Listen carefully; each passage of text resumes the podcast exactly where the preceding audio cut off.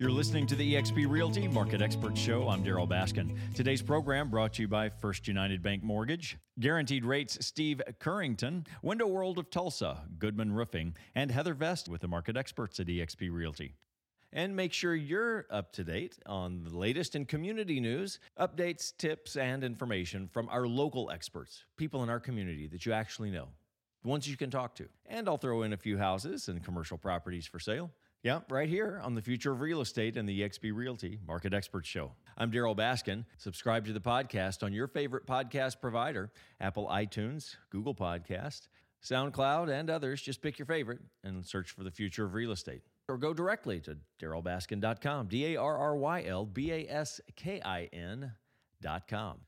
In a divorce, it's critical that you have a real estate professional who's certified and an expert in divorce real estate. Let me give you an example. Husband and wife were married 16 years ago. About five years into their marriage, they bought a home.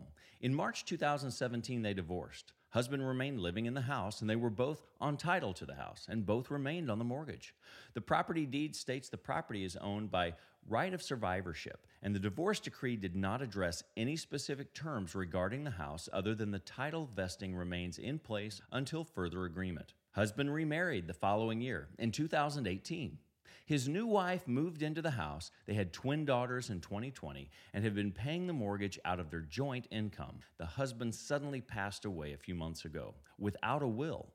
The deed to the property was never changed. There were no lawyers involved in the divorce. Because of the laws in the governing state, the title vesting, and the verbiage in the divorce decree, wife number one inherited 100% of the house. This came as a complete shock to wife number two. Wife number one has also remarried and lives out of the area with her new husband. Wife number two can't afford to refinance the mortgage or buy the house from wife number one, so it must be sold. Imagine losing your spouse becoming a single parent to two toddlers overnight, then learning that you cannot stay in your home, that none of the equity is yours. You won't get a penny when it sells. As unfortunate as it is for wife number two, it's understandable that wife number one does not want to own a house with her ex husband's widow, who would also be responsible for the mortgage in wife number one's name. Perhaps wife number one will give wife number two a little money out of the proceeds, even though legally, in this case, she doesn't have to. However, realtors who are certified divorce real estate experts have antenna that alert us when we see or hear about things that could become problematic.